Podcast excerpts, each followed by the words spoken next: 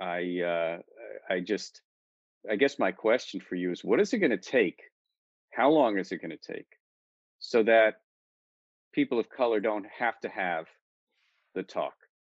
I don't know. And um and I think we've always known that it was going to be a long process. What we didn't expect was the resurgence of overt racism. Absolutely. That's the thing Okay. that just it's like I can't wrap my arms around that. Well, you don't have you, you, that's because you never accepted that people actually believe that. Yeah. You know, you always thought the South was separate from the country. well, you, you won the. Civil War, didn't you? Yeah, yeah, but they're going to win the peace.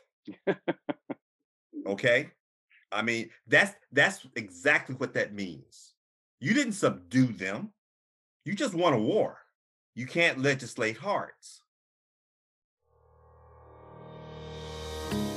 Welcome to Peter and Phil's Courageous Conversations, a podcast addressing race relations and social issues in hopes that you'll be inspired to do the same. Now, let's begin our conversation with your hosts, Dr. Peter Weinstein and Dr. Philip Nelson.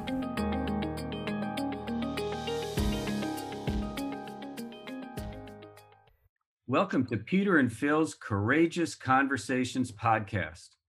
a series of conversations about social justice and racial issues that began after the death of George Floyd.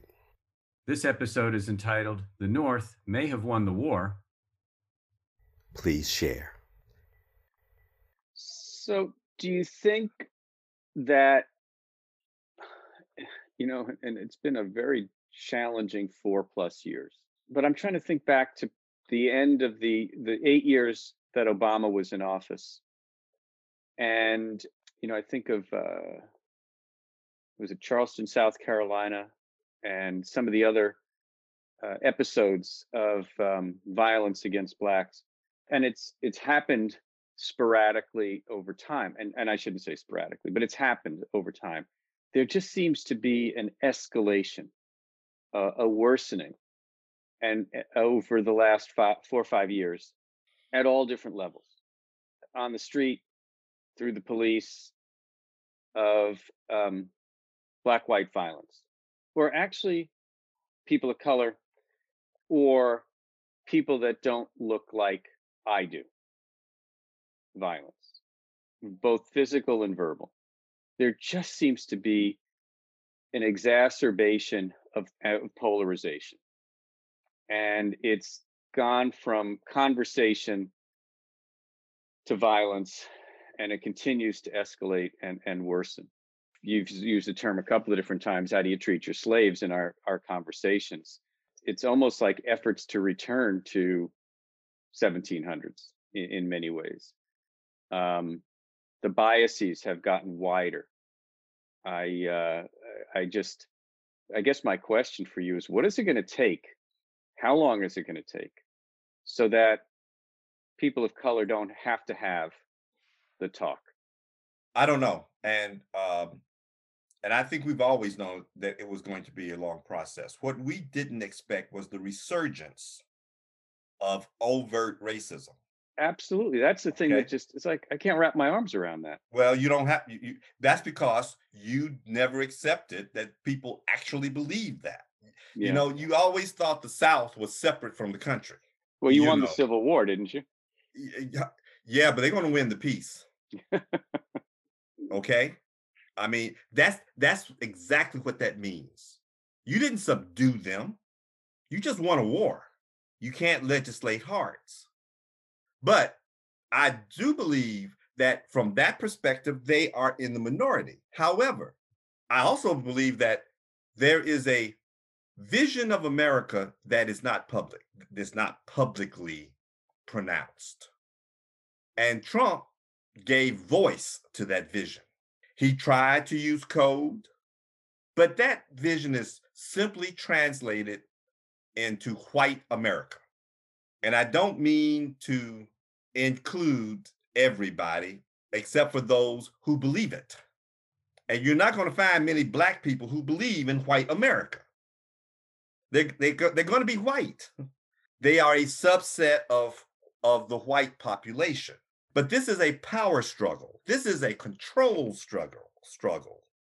This is a reten- retention of power. So we're going to make up threats like Trump didn't really lose Arizona. We're going to make up threats like Biden really didn't win Georgia. And we're going to use those threats to, to justify the extreme legislations that we're going to now pass to protect our power and control. Because we know the numbers. We know we're in a minority or it's fast approaching. We know that we will lose in a, in a pluralistic society. We know that what we're trying to do is protect the 1% because they're predominantly white.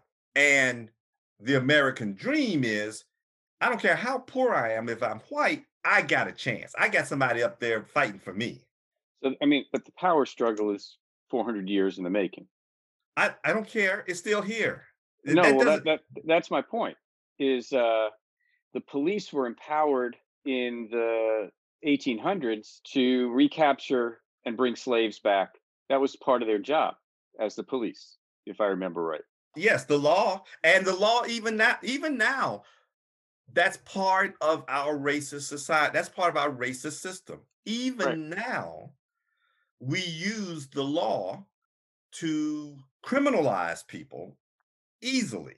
And once you have a criminal record, we don't believe in rehabilitation. We believe in isolation.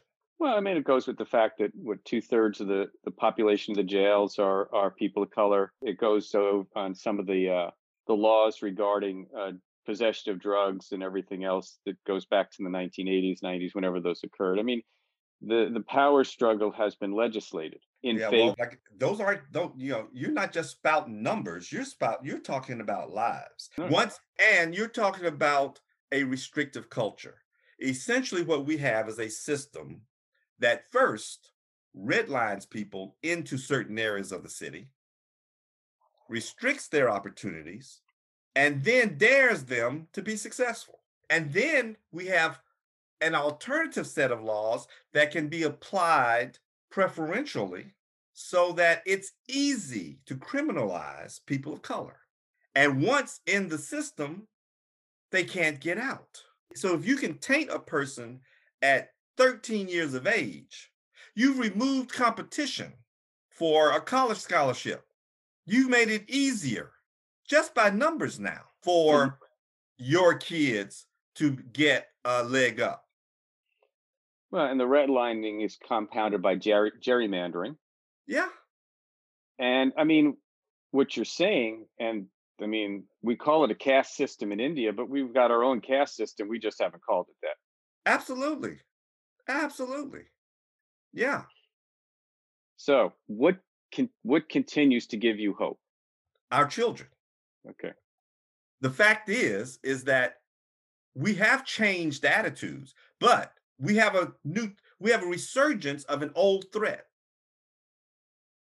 Right? They would love to go back to the 1700s with 21st century technology but they would they would love to go back to the ideals of the 17 and 1800s of course. That's what they want. It's just like ronald reagan's uh, a speech where he said i remember when everybody knew their place so we have to hope that our kids who at least in my kids are are much more eager to see a, a better world I'm not hoping. I have faith, but it's going to take time. I have faith as long as we also understand that while we're doing all this, even our um, division has been is being manipulated by outside forces. Do you remember George Benson's song entitled "Children of Our Future"? Children are our future. Yes. You just said it. I believe the children are our future. Keep them well and let them lead the way. Yeah, I remember that. Show them all the beauty they possess inside. Give them a sense of pride. To make it easier, let the children's laughter remind us how we used to be. Everybody so, is searching for a hero who could be someone to look up to. That's where we are. And hopefully, it's our children.